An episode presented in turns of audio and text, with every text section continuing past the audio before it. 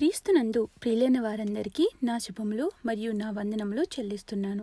ప్రియులారా, ప్రస్తుత విపత్కర సమయంలో కనుక మనం చూసినట్లయితే ఈ కరోనా వల్ల మనము అనేక మంది దైవ సేవకుల్ని కోల్పోయాము.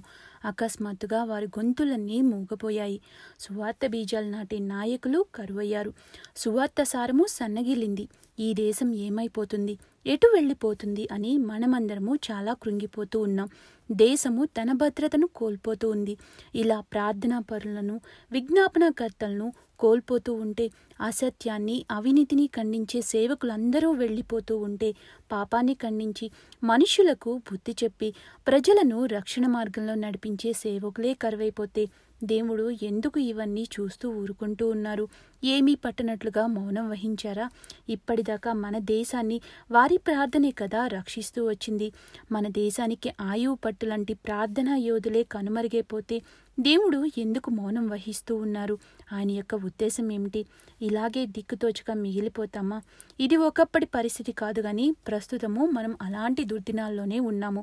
అయితే ఇప్పుడు మనం ఏమి చేయాలి? ఇందుకుగాను మన తక్షణ కర్తవ్యం ఏమిటి? ఇలాంటి ఎన్నో ప్రశ్నలకు సమాధానమే ఈరోజు మనం ధ్యానం చేయబోయే అంశము, అత్యాశక్తితో చేయు ప్రార్థన. 2020 సంవత్సరాల క్రితము ఇలాగే ఒక గొప్ప నాయకుడి వెంట కలిసిమెలిసి తిరిగి, కలిసి భోంచేసి, ఎక్కడికంటే అక్కడికి తీసుకుని వెళ్ళి, వారి మధ్యనే అద్భుతాలు చేసి, స్వస్థపరిచి, వారి మధ్యనే సువార్తను ప్రకటిస్తూ, వారికి ఉపమానాలు చెప్పి, ప్రార్థన నేర్పించి, వారితో కలిసి ప్రార్థిస్తూ 3.5 సంవత్సరాలుగా కలిసి ప్రయాణం చేసిన ఆ గొప్ప నాయకుడైన ప్రభు వారిని ఆ శిష్యుల యొక్క కళ్ళ ముందే లాక్కెళ్ళి సిలువ వేసి చంపేశారు. ఒక్కసారిగా గందరగోళం, ఒక అలజడి, చెదిరిపోయిన హృదయంతో, బరువెక్కిన గుండెతో, పిరికివారుగా వారి నాయకుడు వారిని వదిలివేశారు అని, చనిపోయారు అని నిరాశతో తిరిగి పాత జీవితంలోకి చేపలు పట్టడానికి వెళ్ళిపోయారు. అయితే ప్రభువారు పునరుద్ధానుడై తిరిగి లేచిన తర్వాత వారికి వరుసగా 40 రోజులు కనబడి ఆరోహణుడై ఆదరణకర్తను పంపిస్తారు. అలా వారు పరిశుద్ధాత్మతో నిండికొన్న వారే సువార్తను వ్యాప్తి చేస్తూ సంఘాన్ని కట్టడం ప్రారంభిస్తారు. ఇలా సంఘం వేగంగా విస్తరిస్తూ ఉన్న సమయంలో మరలా యెరూషలేము సంఘంలో హింసలు ఆరంభమవుతాయి. హేరోదు రాజు యోహాను సహోదరుడైన యాకోబును చంపి యూదుల మెప్పు కోసము ప్రణాళికను వేస్తాడు. పేతుర్ని బంధించి చెరసాల్లో వేస్తాడు. పస్కా పండగ అనంతరము పేతురికి మరణదండన అమలు చేయాలి అని అతడు తలంచుతాడు. కానీ సంఘం అయితే పేతురు గురించి అత్యాసక్తితో ప్రార్థించింది. సంఘానికి వ్యతిరేకంగా ఏర్పడిన వ్యూహాలను ఎదిరించడానికి ఎటువంటి ఆయుధాలు వారి యొద్ద లేవు. అయితే అన్నిటికంటే శక్తివంతమైన ప్రార్థనా ఆయుధాన్ని వారు ఉపయోగించారు. సంఘం యొక్క ప్రార్థనకు జవాబు లభించింది. అద్భుత రీతిలో పేతురు గారు విడుదలను పొందుకుంటారు. అయితే వారు చేసిందల్లా అత్యాశక్తితో ప్రార్థించారు. ఇదంతా మనము అపోస్తల కార్యాలు 12వ అధ్యాయము మొదటి 5 వచనాల్లో చూడవచ్చు. ఈ అధ్యాయంలోనే యాకోబు చంపబడటము, పేతుర్ని చెరసాల్లో వేయించడము మనం ముఖ్యంగా చూస్తాము. అయితే సంఘము ఇలాంటి విపత్కర పరిస్థితుల్లో అత్యాసక్తితో చేసిన ప్రార్థన గురించి ఈ దినము ప్రధానంగా మనము ధ్యానించుకోబోతున్నాం. పరిశుద్ధ గ్రంథం నుండి అపోస్తల కార్యాలు కనుక చూసినట్లయితే ఇక్కడి నుండే మొదటిగా సంఘం కూడుకోవడం మనం చూస్తాము. అపోస్తల కార్యాలు 2వ అధ్యాయము మొదటి వచనంలో. ఈ అపోస్తల కార్యాలు కనుక చూసినట్లయితే చాలా చక్కగా పరిశుద్ధాత్మ దేవుడు దీన్ని లూకా వైద్యుని ద్వారా వ్రాయించి పొందుపరిచి ఉంచారు. ఈ లూకా గారు ఒక వైద్యుడు మరియు అన్యుడు. ఈయన ఎప్పుడునూ యేసుక్రీస్తు వారిని కలుసుకున్నట్లుగా మనం చూడం. ఇది ఈయన వ్రాసిన 2వ పుస్తకం. మొదటిది లూకా సువార్త, దాని కొనసాగింపే ఈ అపోస్తల కార్యాలు. అయితే ఈ లూకా గారు ఆయన వ్రాసిన మొదటి సువార్తలో యేసుక్రీస్తు వారిని ఈ లోకానికి పరిచయం చేస్తే, అనగా ఆయన జననం గురించి వ్రాస్తే, అపోస్తల కార్యాల్లో పరిశుద్ధాత్మ దేవుణ్ణి పరిచయం చేస్తారు. లూకా సువార్తలో యేసుక్రీస్తు వారు చేసిన అద్భుతాలు, ఆయన పరిచర్య గురించి వ్రాస్తే, అపోస్తల కార్యాల్లో ఆయన వదిలి వెళ్లిన సువార్త కొనసాగింపును మనం చూస్తాం. లూకా సువార్తలో శిష్యుల యొక్క ఏర్పాటును చూస్తే, అపోస్తల కార్యాల్లో సంఘం యొక్క ఏర్పాటును చూస్తాం. ఇలా పోల్చుకుంటూ వెళ్తే లూకా సువార్త, అపోస్తల కార్యాలు ఒక విభజనగా, కొనసాగింపుగా మనం గ్రహించవచ్చు. ఇంకా ఈ 12వ అధ్యాయం విషయానికి వస్తే, ఈ అధ్యాయము యాకోబు గారి యొక్క మరణంతో మొదలై హేరోదు యొక్క మరణంతో ముగుస్తుంది. మరియు ఈ అధ్యాయం మొదట్లో పేతురు చెరసాల్లో వేయబడితే, ఇదే అధ్యాయంలో పేతురు చెరసాల నుండి విడుదలను కూడా చూస్తాం. ఇటు దేవదూతలు చెరసాల నుండి పేతురుని విడిపిస్తే, అటు హేరోదుని పురుగులతో మొత్తడం కూడా మనం చూడవచ్చు. ఇంకా ఈ అపోస్తల కార్యాలు మొదటి అధ్యాయము 8వ వచనం ప్రకారం, పరిశుద్ధాత్మ మీ మీదకి వచ్చినప్పుడు మీరు శక్తి నొందెదరు కనుక మీరు యెరూషలేములోను యూదయ సమరయల దేశముల అందంతటా బూదిగంతముల వరకును నాకు సాక్షులై యుందురు అని వారితో చెప్పెను అనే ప్రవచనము చివరి అధ్యాయం వచ్చేసరికి నెరవేరడం మనం చూస్తాం. లూకా సువార్తలో ఏ ఆదరణ కథను పంపిస్తాను అని ప్రవచించారో అపోస్తల కార్యాల్లో అది నెరవేరడం మనం చూస్తాం. ఇంకా ఈ అపోస్తల కార్యాన్ని ఇలా విభాగించి చదువుకోవచ్చు. మొదటి 12 అధ్యాయాలు పేతురు యొక్క పరిచర్య అయితే, 13 నుండి 25 అధ్యాయాలు అపోస్తలుడైన పౌలు గారి యొక్క సువార్త పరిచర్యగా, లేదంటే ఆ ప్రవచన ప్రకారంగా మొదటిగా యెరూషలేములో సువార్త, తరువాత యూదయ సమరయలో సువార్త, ఇంకా చివరిగా అన్యజనుల యొద్దకు అనగా బూదిగంతముల వరకు వ్యాప్తి చెందడాన్ని మనం చూడవచ్చు. మరొక విషయం ఏమిటంటే, ఈ సువార్త యూదుల ముఖ్య పట్టణమైన యెరూషలేం మొదలుకొని ప్రపంచ రాజధాని అయిన రోమ్ దాకా విస్తరించడం గమనించదగ్గ విషయం. ఇంకా సందర్భానికి వస్తే, సువార్త ద్వారాలు మూసివేయడం ఎవరితరం చెప్పండి. మన కళ్ల ముందే సేవకులు మరణించవచ్చేమో, కానీ సువార్తను బంధించి ఉంచడం ఎవరితరం కాదు. గాలిని వ్యాపించకుండా గుప్పిలతో బంధించగలమా? మునికోలకు ఎదురు తన్నగలమా? ఇంకా ఈ వాక్య భాగంలో కనుక చూసినట్లయితే, సాతానికి సూచనగా ఉన్న ఈ హేరోదు యాకోబుని చంపించి పేతుర్ని బంధించడం ద్వారా శిష్యులందరిలో ఒక గలిబిల్ని సృష్టించి సువార్తకే అడ్డుతెరను వేద్దామనుకుంటాడు. సంఘం దిగులుగా కూర్చోలేదండి. వారు ప్రార్థించడమే కాదు, కానీ అత్యాసక్తితో వారు ప్రార్థించడం మనం చూస్తాం. ఇక్కడ వీరు ఏదైతే చేశారో అదే మనలో లోపించింది కూడా. ప్రార్థనలోని తీవ్రత, అత్యాసక్తి, పట్టుదల. ఇంకా ఈ హేరోదు విషయాన్ని గురించి చూసినట్లయితే, ఇక్కడ అనేక మంది హేరోదులు మనం ఈ సువార్తల్లో చూడవచ్చు. మొట్టమొదటి హేరోదు హేరోద్ ది గ్రేట్. ఇతడు ఏదోమీయుడు, 10 మంది భార్యలను కలిగినవాడు, పదవీ వ్యామోహం కలిగినవాడు. యూదులకి ఈ హేరోదు అంటే అసహ్యం. అందుకే వీరి మెప్పు కోసము మంచి పనులు చేయడం మొదలు పెడతాడు. పన్నులు తగ్గించడము, యెరూషలేం మందిరాన్ని బాగు చేయించడము ఇలాంటివి. పదవీ వ్యామోహంతో యూదులకు రాజు జన్మిస్తాడు అని 2 సంవత్సరాల పిల్లలందరినీ చంపించిన దుర్మార్గుడు ఈ హేరోదు. ఇంకా మరొక హేరోదు ఉన్నాడండి. అతడే హేరోదు అంతిపా. తమ్ముని యొక్క భార్యను ఉంచుకున్నందుకు హెచ్చరించిన బాప్తీసమిచ్చి యోహాను యొక్క తలనే నరికించిన వాడు ఇతడు. ఇంకొక హేరోదు హేరోదు అగ్రిపా. ఇతడే యాకోబుని చంపించింది, పేతుర్ని బంధించింది. ఇలా వీరు ఎన్ని ప్రయత్నాలు చేసినప్పటికీ సువార్త హెచ్చుగా ప్రకటింపబడుతుందే తప్ప దాని ద్వారాలు మూసివేయడం ఎవ్వరికీ సాధ్యం కాదు. ఇదే మనకు లూకా గారు ప్రత్యేకంగా ఎత్తి చూపించారు. నిప్పులను చేతులతో దాచిపెట్టాలి అని ప్రయత్నిస్తే మొట్టమొదటిగా కాలేవి మన చేతులే. ఒకవేళ కొంతకాలం సాతాన్ని గెలుస్తున్నట్లుగా కనబడవచ్చేమో, కానీ చివరిగా సువార్త అంతకంతకు వ్యాపిస్తూనే ఉంది. అదేవిధంగా ఇక్కడ యాకోబు చంపబడ్డాడు. యూదుల మెప్పు పొందడం కోసం హేరోదు ఖడ్గంతో చంపిస్తాడు.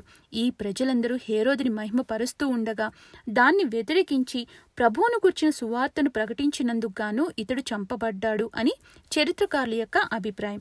ఇంకా పేతురు గారితో ప్రభువారు సెలవిచ్చిన మాట మత్తయి సువార్త 16వ అధ్యాయము 18వ వచనంలో, బండ మీద నా సంఘం కట్టుదును అని.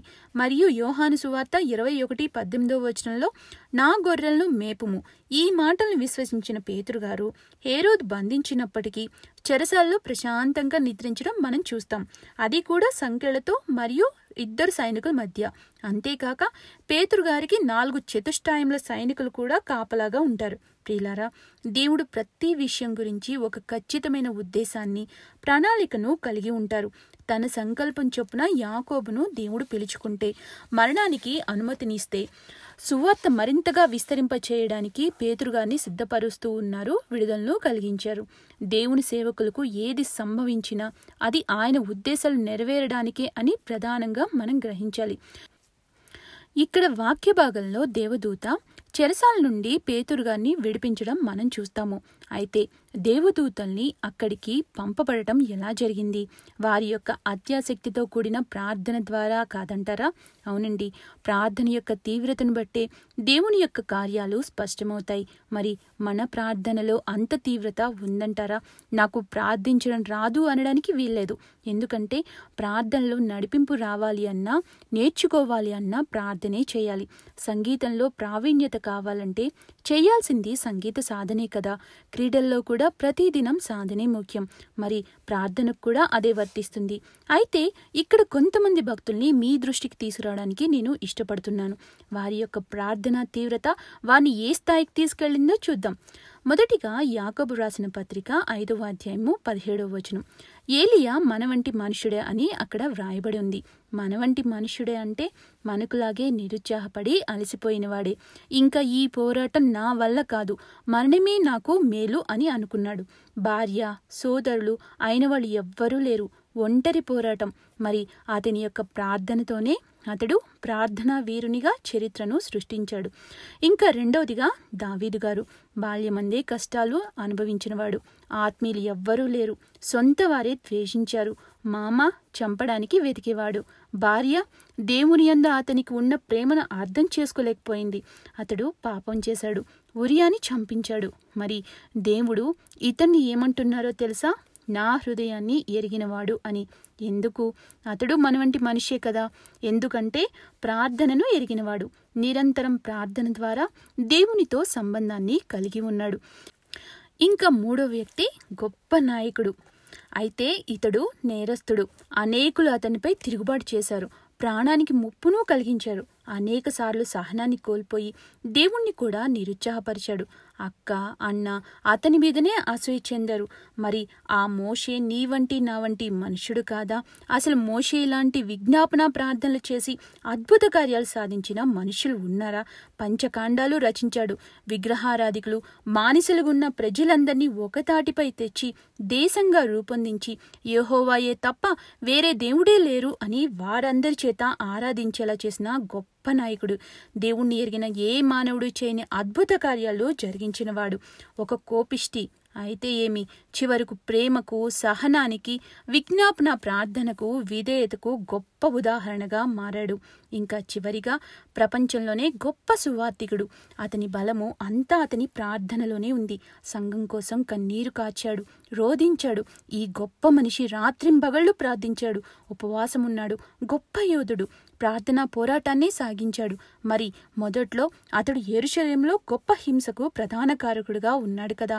మరి ఆ పౌలు మన వంటి మనుషుడే కదా. ఇప్పట్లో చూస్తే లివింగ్స్టన్ ప్రార్థనలో చాలా బలమైనవాడు, మోకాళ్ల మీదనే చనిపోయాడు. జాన్ వెస్లీ, అతని భార్య అతనికి ముళ్ళుగా ఉన్నా కూడా ఇంగ్లాండ్ దేశాన్ని తలక్రిందులు చేశాడు. ఇంకా మార్టిన్ లూథర్, జాన్ నాక్స్, ఇలా చెప్పుకుంటూ పోతే ఎంతోమంది కదా. వీరందరూ గొప్ప ప్రార్థనా పరులు, మనవంటి స్వభావం కలిగిన మనుషులే. వారికిలాగా మనము పేరు సంపాదించుకోవచ్చు. అయితే నీకు నాకు కావాల్సింది ఆ ప్రార్థనా తీవ్రత, ఆ ప్రార్థనలో పట్టుదల, ఆయనతో సంబంధము. ఏలియా వంటి ప్రార్థనా యోధులు కూడా మన వంటి వారే. ప్రియులారా, ప్రార్థనలో ఏకీభవించడం ద్వారా దేవుని యొక్క సాన్నిధ్యాన్ని కనుగొంటాము. అత్యాసక్తితో ఏకీభవించి ప్రార్థించినట్లయితే అది మనల్ని లోతైన అనుభవంలోనికి నడిపిస్తుంది. ఇప్పటిదాకా చూసాం కదా, కంచే చేనని మేసింది అన్నట్లుగా వారిని సంరక్షించవలసిన ఆ హేరోది రాజే వారిని హింసించి చంపేస్తూ ఉంటే వారికి దిక్కేది. అయితే రాజులకే రాజైన ప్రభు పాదాల చెంత మోకరిల్లారు, అత్యాసక్తితో ప్రార్థించారు. అంతే, ప్రార్థనతో పరలోక ద్వారాలు తెరుచుకున్నాయి. దేవుని దూతల యొక్క సహాయాన్ని పొందుకోగలిగారు. పేతురు విడిపించబడ్డాడు. సువార్తను బూదిగంతముల వరకు మోసుకెళ్లారు. ఏ హేరోదైతే వాణ్ణి చంపాలి అని అనుకున్నాడో అతడే చివరికి పురుగులు పడి మరణిస్తాడు. ఇదండి ప్రార్థన అంటే. అదే ప్రార్థనలోని తీవ్రత కూడా. గెత్సేమని తోటలో తన రుధిరాన్ని శ్వేత బిందువులుగా, రక్త బిందువులుగా స్రవింపచేసి విజ్ఞాపన చేసిన ఆ ప్రభువారి యొక్క ప్రార్థన మనకందరకు విడుదలను కలిగించలేదా? మరి ఆ ప్రార్థన తీవ్రతను కలిగి ఉన్నావా? ఈరోజే సరిచేసుకుందాం. చివరిగా ఒక చిన్న విషయం, నీవు వాక్యంలో ఎంతో జ్ఞానాన్ని సంపాదించవచ్చు. అపవాదికి నీకంటే ఎక్కువగానే తెలుసు. క్రీస్తు వారినే శోధించడానికి వాక్యంతోనే సిద్ధపడ్డాడు. స్తుతి గీతాలు పాడచ్చు, ఆనందంతో గంతులు వేయచ్చు. అపవాది అంతకన్నా బాగా చేయగలడు. నీవు ఒక్కసారి మోకాళ్ళు వంచి ప్రార్థించి చూడు, వాడు ప్రార్థించలేడు, నీ జోలికి కూడా రాలేడు, వాడి వల్ల కాదు, పారిపోతాడు. మరి ప్రార్థిద్దామా? ప్రార్థనతో ఈ ప్రపంచాన్ని కదిలిద్దామా? ప్రార్థనా శక్తిలో నిరంతరం నిలిచి ఉండే కృపా ధన్యత పరిశుద్ధాత్మ దేవుడు మనకందరికీ సహాయం చేయనుగాక. ఆమేన్. ప్రార్థన చేసుకుందాం. ప్రియ పరలోకపు తండ్రి, ఈ దినము వాక్య భాగాన్ని బట్టి మాతో మాట్లాడినందుకు ప్రవ్వా మీకు స్తుతులు చెల్లిస్తూ ఉన్నాం. మేము ఎంతో మంది భక్తిగల దైవజనులను కోల్పోయాం, కానీ ప్రవ్వా వారిని మీరు మీ మహిమార్థమే పిలుచుకున్నారు. ప్రవ్వా వారు ఉన్నన్ని రోజులు మా స్వార్థం కోసం, మా అవసరతల కోసమే వారిని ప్రార్థనా సహాయాన్ని కోరామే తప్ప వారి గురించి ఆలోచించనే లేదు. అయ్యా, ఇక్కడైతే శిష్యులందరూ ఏకముగా అత్యాసక్తితో ప్రార్థించి పరలోకం నుండి మీ సహాయాన్ని పొందుకోగలిగారు. మా అజ్ఞానాన్ని క్షమించండి. మా కోసం రాత్రనక పగలనక పరిచర్య చేస్తూ రక్షణ మార్గంలోనికి నడిపించడానికి వారు ఎంతో కృషి చేస్తున్నారు. వారిని, వారి కుటుంబాలని కాచి కాపాడండి. మేము కూడా భారం కలిగి అత్యాసక్తితో ప్రార్థించే కృపను సహాయం చేయండి. దైవజనులు కోల్పోయిన కుటుంబాలకు ఆదరణను సహాయం చేయండి. గిన్నెడు చన్నీళ్లు ఇచ్చిన వారు వారి ఫలాన్ని పొందుకోగలరు అని సెలవిచ్చారు. ప్రవ్వా మా హృదయాలను తెరవండి. వారికి సహాయం చేసే ధన్యతను మాకును మా ప్రియులకును దయచేయండి. అందరినీ పేరు పేరున దీవించి ఆశీర్వదించమని నజరేయుడైన యేసుక్రీస్తు వారి అతి పరిశుద్ధ నామంలో స్తుతించి ప్రార్థించి వేడుకుంటున్నాం మా పరమ తండ్రి. ఆమేన్.